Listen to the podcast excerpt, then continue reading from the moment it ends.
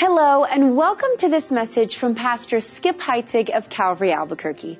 We pray that God uses these teachings to bring people into a relationship with Him and we're thankful to hear when that happens. If this message encourages you, we'd love to know.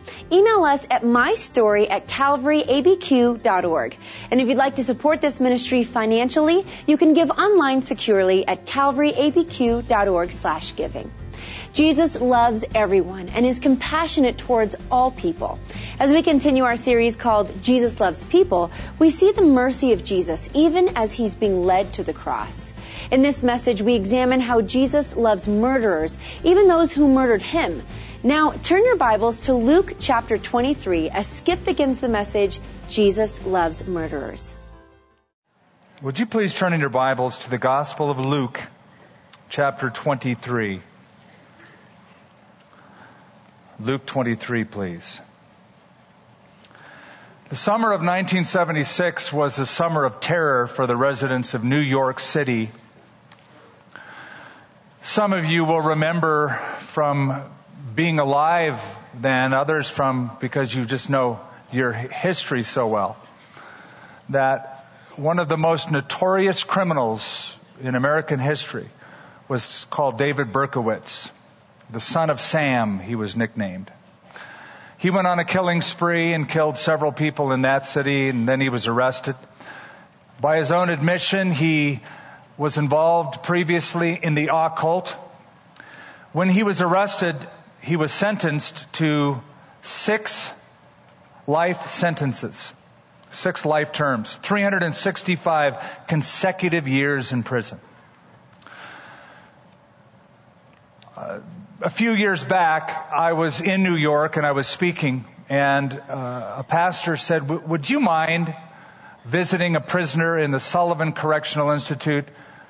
His name is David Berkowitz." And my head just turned like, "What?" He said, "Yeah, um, I've been meeting with him over the years.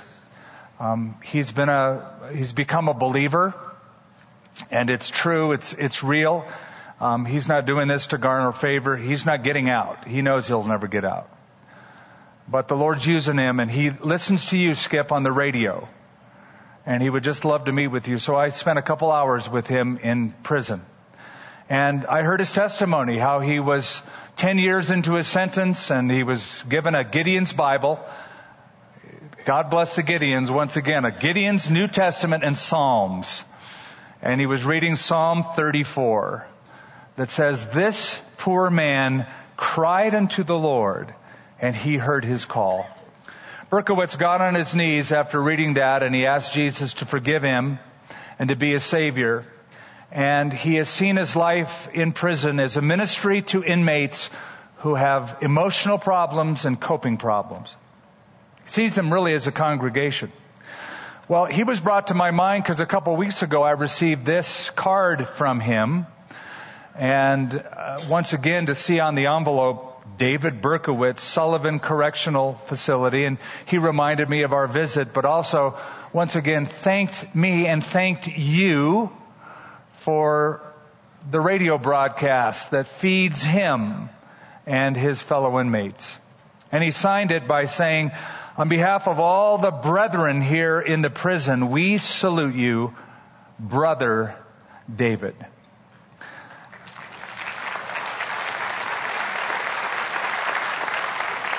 David Berkowitz, like Christopher Pritchard in the video, has discovered that Jesus loves murderers. I love, love, love the redemptive story that has been in all of these little pericopes of scripture we've been looking at, whether it's a prostitute or a religious person or what we see today, murderers. The willingness of Christ to forgive. Murder has always been an issue, been a problem with humanity. It was the first human crime ever committed. Genesis chapter 4, Cain killing Abel. And history is peppered with such crimes. When we first had rocks, and then we had knives, and then we got javelins, and then we developed guns and bombs. We've always had a problem with murder. Want to know a stunning statistic? The United Nations released a report two years ago measuring the murders on the earth in a single year. 437,000 people murdered in a year. That's the population of this place gone because of murder. You have a 1 in 153 chance of being murdered. That's staggering. It is um, one of the, the chief causes of death in our country. It ranks right up there with heart disease and cancer and accidents. You'll find intentional killing as one of the causes of death. But I would venture to say that virtually everyone in this room has gotten away with murder. How's that for a statement? Listen to the words of Jesus carefully. You have heard that it was said by those of old, you shall not murder. But I say unto you, if you are angry at your brother without a cause, you are guilty of judgment. Murder, we find out from Jesus, doesn't originate with the hands, but it begins in the heart. It is an action, but it is far more. It begins with an attitude towards someone. I found it a bit humorous that one of the famous attorneys in American history, Clarence Darrow, once said, I've never killed anyone, but I frequently get satisfaction out of obituary notices. That's an honest attorney. According to a group of researchers out of New York, 7% of our population say they would murder someone for enough money. That is one in every 14 people. Whether they could actually pull the trigger is another question, but 36 million say they would be willing to consider the offer. Now, today I bring you to a story that is so very familiar to every believer. You know it well. But I want to frame it for you a bit differently today. I want you to look at it a little bit in a way that you have not in the past. We want to consider today the greatest murder in human history. The killing of the Son of God. When I say that, I know there are always two sides. There's the divine side and there's the human side. On the divine side, it is the ultimate sacrifice for God so loved the world that He gave His only begotten Son. It was a gift. Jesus said, no one takes my life from me. I lay it down of myself. But that's the divine side. On the human side, it is the ultimate crime. It is a flagrant violation of the sixth commandment, thou shalt not murder. I bring you now to the cross of Christ in Luke chapter 23, beginning in the 32nd verse. There were also two others, criminals, led with him to be put to death. And when they had come to the place called Calvary, there they crucified him and the criminals, one on the right hand, the other on the left. Jesus said, Father, forgive them, for they do not know what they do. And they divided his garments and cast lots.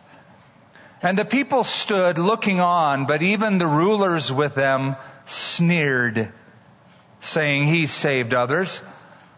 Let him save himself if he is the Christ, the chosen of God. The soldiers also mocked him, coming and offering him sour wine and saying, if you are the king of the Jews, save yourself.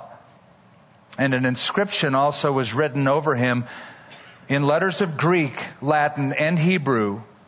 This is the king of the Jews.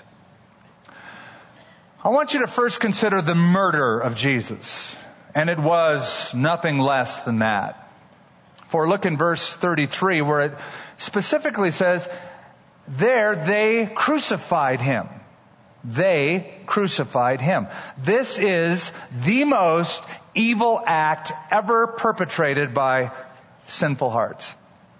The killing of the sinless Son of God, the Son of God, the author of life, murdered. And Jesus would say as much. because he predicted as much. He told his disciples, the Son of Man is about to be betrayed into the hands of men and they will kill him. After the fact, the apostle Peter said to the people of Jerusalem, you have taken Christ by lawless hands and put him to death. So they murdered him. Not only was it murder, but to add to it, it was a conspiracy to murder. For we understand the Jewish leaders, the elite, plotted against Christ how they might ensnare him and then deliver him over to the secular government to enact the death penalty. Matthew chapter 12, the Pharisees went out and plotted against him how they might destroy him. In the modern criminal code, that's conspiracy to murder. That carries alone up to a life sentence.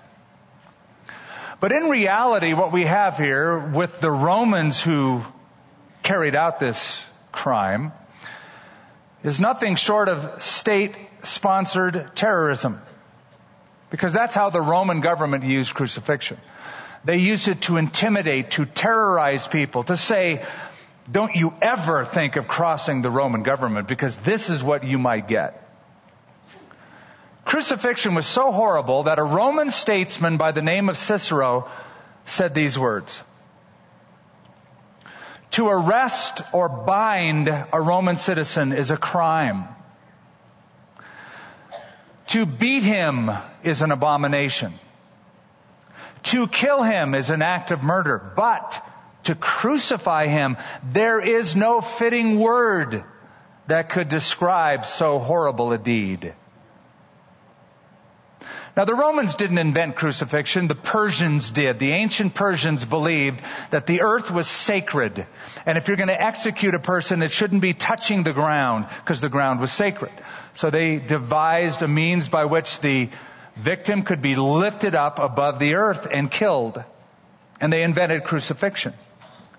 Before the Romans came along, we have record of Egyptians and those from Carthage and the Phoenicians all using crucifixion to execute criminals in pre-Roman times. But then, then came the Romans and they, they perfected it. In fact, they loved it.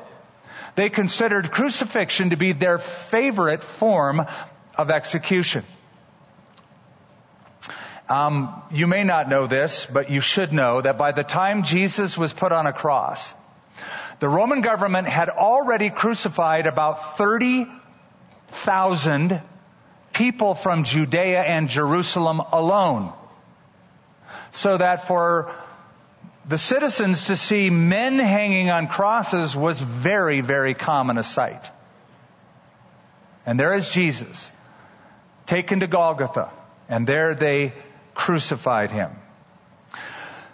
According to history, the idea behind crucifixion is that it deliberately delayed death and gave the maximum amount of pain, torture to the victim. A victim could last for days on a cross. Essentially a cross, as you know, is a vertical piece of wood to which would be attached a cross beam known as a patibulum, weighed about 75 pounds. And it was just that cross beam that the victim would carry from the place of sentencing to the place of execution. Jesus did that, we are told. And then they laid him down on that as they affixed that piece to the vertical piece. They stretched out Jesus' hands. And two large iron spikes, like railroad spikes, but much sharper, were, were used and placed not through the palms of the hands. That's too fragile. That would rip the flesh, but through the wrists, because that would, that would stabilize the victim and staple him without tearing to that cross.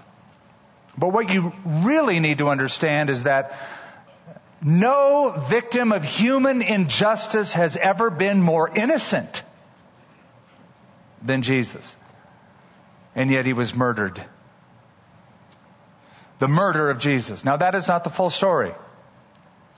It's not enough to say he was murdered because behind the scenes we see that even with the most vile act of crucifixion, God brought the maximum amount of good out of it. And it was always in the plan and purview of God the Father to see this happen. That's what it means, John 3:16, for God so loved the world that he gave his only begotten son. And the prophet Jeremiah, excuse me, Isaiah, predicted something when I first read it when I was a new Christian. It, it just, I was stunned by it. Isaiah 53, it said, for it pleased the Lord to bruise him. He, it says in Isaiah 53, he has put him to grief. I was shocked by that. It pleased the Lord to bruise his son. He has put him to grief. Why? The very next phrase answers the question. To make his soul an offering for sin. That's why. That's God's redemptive purpose in this horrible thing that is going on. And so we're told, verse 33, when they came to the place called, please notice the word Calvary. It's not cavalry. You know why I make an issue out of this is you don't know how many times over the years people have said, oh, you're at Calvary Chapel. I go, no, we're not a regiment on horseback with swords. That's a cavalry. We're a Calvary. Completely different. Calvary comes from the Latin calvarium. The Greek is cranium. The Hebrew is Golgotha, means the same thing, a skull. It indicates the shape of the place where the execution took place. That's the murder of Jesus at Calvary, the place of the skull. Next, please notice in verse 34 the mercy of Jesus. Then Jesus said, Father, forgive them. Jesus was on a cross for six hours, from nine in the morning to three in the afternoon. During that six hours, he made seven short statements recorded in the scripture. We call them the seven words, the seven last sayings of Jesus on the cross. A person's last words are always significant, but these are most significant. As Warren Wiersbe said, they are windows that enable us to see into the very heart of God. These seven statements on the cross. I like to think of it this way. While Jesus was doing the greatest work on earth, he was uttering the greatest words on earth. And the first statement is, Father, forgive them. It's a shocking statement. It's not what we would expect. It's an unusual request for the victim of murder to say, Father, forgive them. You know, we, we talk about Jesus loves people, and it's one thing to say Jesus loves murderers. It's another thing to be the person being murdered and say, God loves people. God loves murderers. Father, forgive them.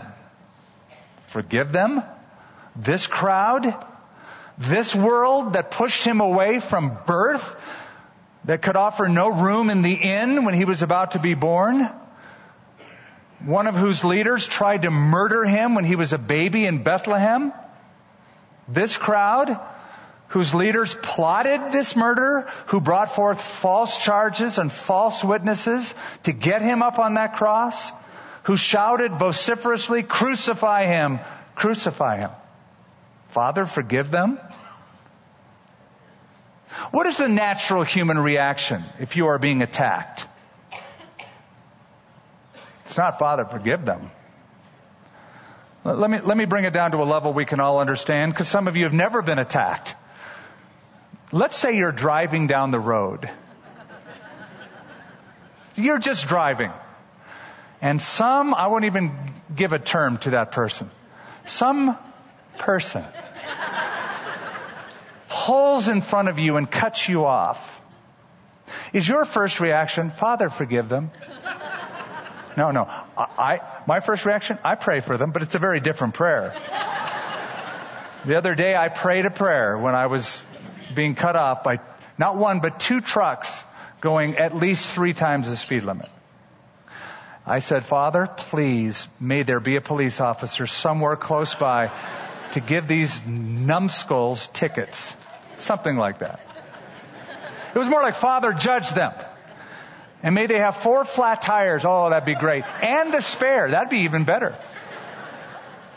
Father, forgive them. It's not what we would expect.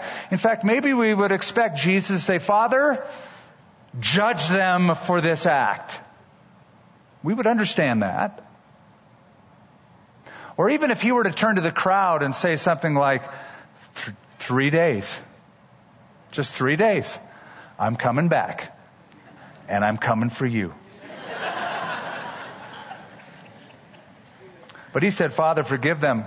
You, you know, it's even more amazing. In the Greek language, it's in a continual tense. He was continually saying, it could be translated, Father, forgive them. You know what that means? That means that was his undergirding prayer, not once, but during the whole event. So I imagine when they brought Jesus and stripped him at Golgotha, Father, forgive them. When they placed him down and they stretched out his hands and put spikes in his hands, Father, forgive them. When they raised up the cross, Father, forgive them. And as the day wore on, Father, forgive them. Father, forgive them. Father, forgive them. That's his, that's his statement. I read um, a story this week. I had read it before, but it was just so amazing. I revisited it this week. In 1993, a murder was committed by a 16 year old boy. I think he was 16 at the time. His name was Oshea Israel. He's in prison. He murdered a 20 year old boy. The mother of the boy that was murdered, her name is Mary Johnson. Let me, let me rephrase this. It wasn't the son of that mother, it was the only son. The only son of this mother was murdered. The mother tried to get to the prison and visit the murderer of her son. She was denied access by the prisoner himself. Finally, after a period of time, after incessant asking, she was allowed entrance to the prison to have a visit. Now, this is what she said. She goes, As a Christian, she said, as a Christian, I knew I had to forgive him. But I just needed to find out why he killed my son. So she went to the prison, she visited with him, and after the visit was over, something came over. She was so emotionally distraught, she just broke, she had an emotional breakdown. And she started collapsing to the ground. The prisoner, the murderer of this woman's son, looked at her and he said, The only thing I could think of in my mind is what would I do right now if this were my mother? He said, I, I would hold her up. So he grabbed her and picked her up, held her, picked her up, and embraced her because she was so distraught, embraced her. And she hugged him back and just stayed in that position, locked in an embrace for a, for a moment. And she had this thought. She goes, I just hugged the murderer of my only son. But she said, as I left that day, all of the pain and bitterness and anger and animosity melted away. I want you to think of this saying on the cross, Father, forgive them like that woman's hug of the one who took her only son. As Jesus is saying, they're about to take your only son. Father, forgive them. And please notice this is a prayer. This is a statement not directed to the crowd, not directed to another criminal on the cross. He will speak to one of the thieves. We'll get to that next time. He will speak to his own mother in the course of the crucifixion, but the very first words out of his mouth were a prayer directed to the Father.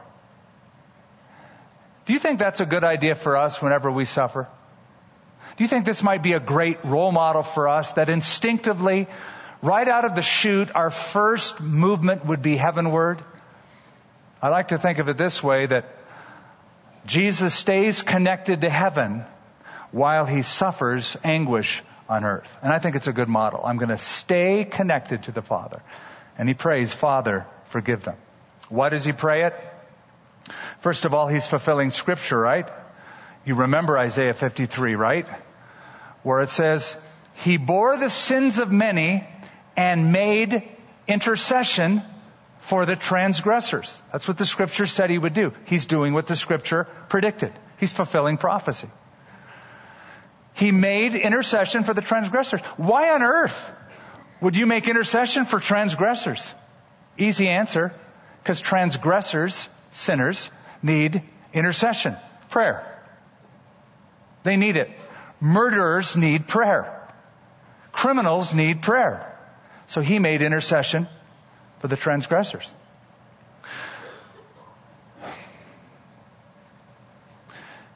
It's a bit amazing to me, really, how we as believers, as Christians, we tend to have this reaction to what the world does whenever we hear of a atrocity, a crime. You know, we, we usually don't get past the shock of, oh, I can't believe that happened. Oh, that's so horrible. And the reason I say that's a bit odd is because listen to how it sounds when I put it this way. I can't believe that unbelievers are actually acting like unbelievers. Wonder of wonders. Instead of being moved by what we hear or read or see on a news clip, to pray for the transgressors, to pray for them, to enter into that situation by bringing it before the throne of God and interceding. Jesus did. He was fulfilling the text of scripture. Second reason he did it is because, well, that's just Jesus. That's consistent with his nature. Jesus prays, Father, forgive them, because that's what Jesus always did.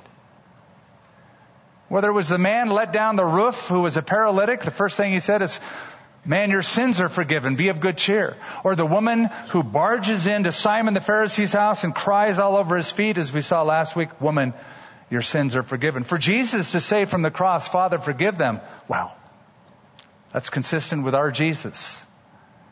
He's always doing that. He's always reaching out. He's always offering forgiveness. And here's the third reason why he prayed this.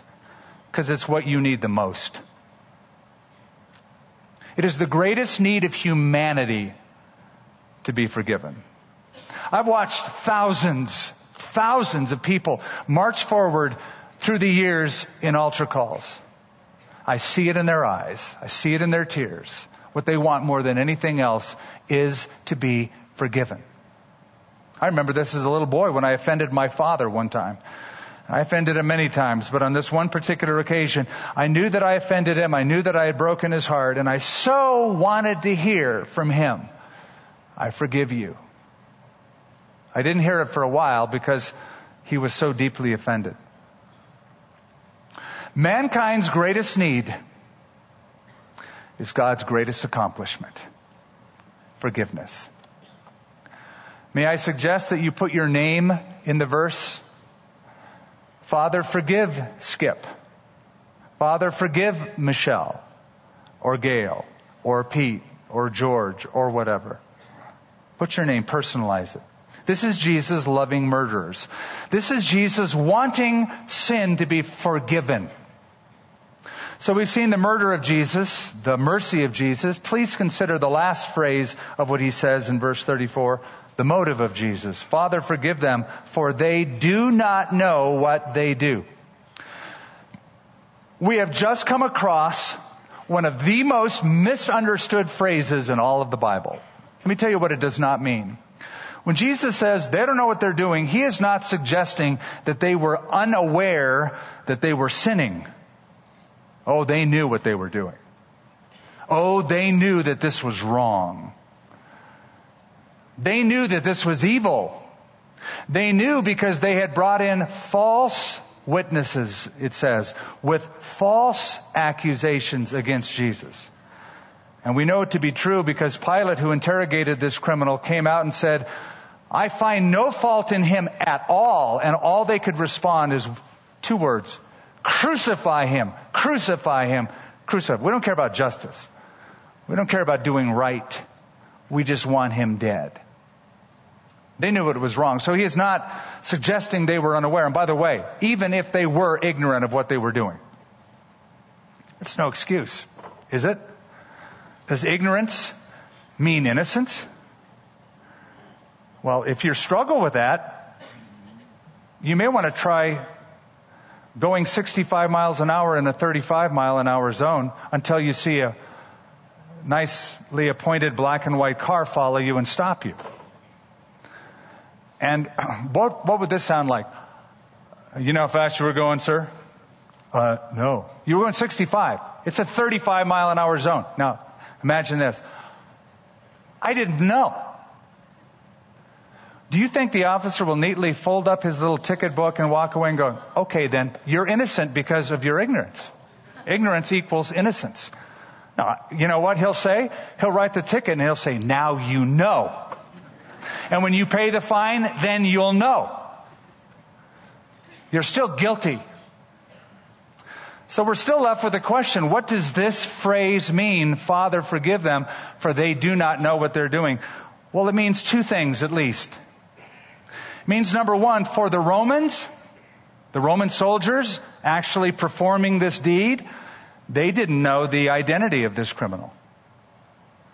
This was their job. They had crucified thousands of men like him. They didn't know who this was. They didn't have the, the fixed identity of this man in their, in their minds and that they didn't know. In fact, only one of these soldiers, after the fact, and only after the fact, after his death, after three hours of darkness, after an earthquake, after the veil of the temple is ripped, only then does one of them discover who this is and says, truly, this was the Son of God. But it means a second thing. For the rest of the crowd, they didn't know the enormity of their crime. They knew the reality of it. They knew it was wrong. They knew it was real, but they didn't know how big this crime was.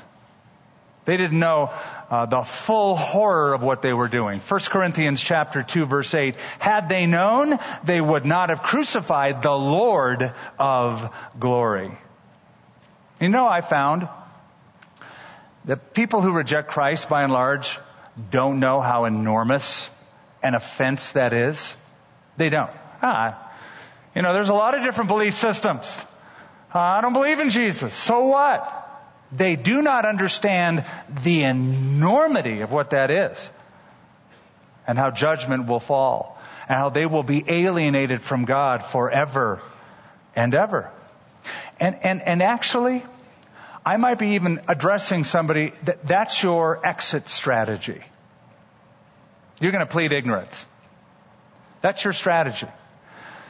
If your strategy is, well, you know, I like to call myself a free thinker. In fact, I like the term, not atheist, I'm an agnostic. I just don't know. Which usually means, not always, but it often means, I don't know and I don't really care to find out. So I'm just going to sort of bump through life not knowing, and if there is a God, and if I ever stand before Him a judgment, I'm just going to plead ignorance and say, well, I just didn't know. Well, the bad news is now you know. You know too much. Just from this message alone, you know too much. And you are held accountable. Don't fret over all those people who have never heard about Jesus. That's usually the argument. What about those people that live way out in the jungles and never heard? You have heard. Let's worry about that. As Peter will say to the people of Jerusalem, truly these times of ignorance God has overlooked, but now commands all men everywhere to repent. So, was Jesus' prayer answered? Father, forgive them? Oh, it was, wasn't it? In many ways, many times over. The first answer to the prayer comes when he says to the criminal at his side, today you'll be with me in paradise. Something happens in that transaction with this criminal. We'll look at that next time. The second answer to the prayer is with that Roman centurion. And the Bible says this, glorifying God, it says glorifying God, he said, truly this man was a righteous man, truly he was the son of God. There was a conversion, I believe, of that soldier to who this criminal son of God was.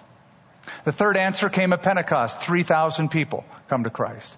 And thousands upon thousands more just in the city of Jerusalem will believe in this Jesus in weeks to follow. Some of the very people at the foot of the cross in this scene who are jeering and mocking and not believing will understand the identity of this person and the enormity of this crime, and they will come in repentance. In fact, we know that many priests were around the cross at the time. Acts chapter 6 says a great many of the priests were obedient to the faith. It's a key phrase. They were obedient. You see, this prayer, Father, forgive them for they don't know what they're doing. This isn't some promise of instantaneous and automatic forgiveness. It anticipates that there will be in that crowd and in days to come, people who will understand the identity of that person and the enormity of this crime and will, in realizing that, turn from their sin and turn to Him in order to be forgiven. Like Christopher Pritchard, like Oshea Israel, like David Berkowitz, all who have discovered personally Jesus loves murderers. And in speaking of murders, we have to assume our own guilt for the cross. Our sin put him there. He died for us in our place. And so maybe his prayer will be answered by a few of those in this group turning their lives to Jesus and personally discovering that Jesus loves murderers like us. Our Father in heaven, I'm always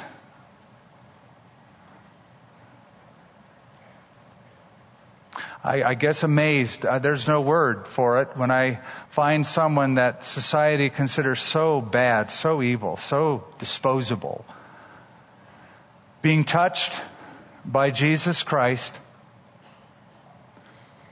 having a real conversion experience, and then becoming a tool in your hands, even after all the blood that's on their hands, to be used by you to touch the lives of others who, though may be cast off by society, you said you would never cast off. You love, you redeem. And how we look forward to an eternity spent with sinners who have been forgiven, congregating together before your throne from every tribe, tongue, people. Lord, I pray for anybody here who doesn't know you personally, who hasn't turned their life over to you personally. I pray they would come to the awareness of the identity of Jesus and the enormity of the roadblock that exists between them and you if they haven't turned to Jesus. Pray they would be forgiven. In Jesus' name, amen. No matter how bad we are or have been, when we come to Jesus in repentance, we will be forgiven. How has that transformed your life? We'd love to know. Email my story at calvaryabq.org. And just a reminder, you can give financially to this work at calvaryabq.org slash giving. Thank you for joining us for this teaching from Skip Heitzig of Calvary Albuquerque.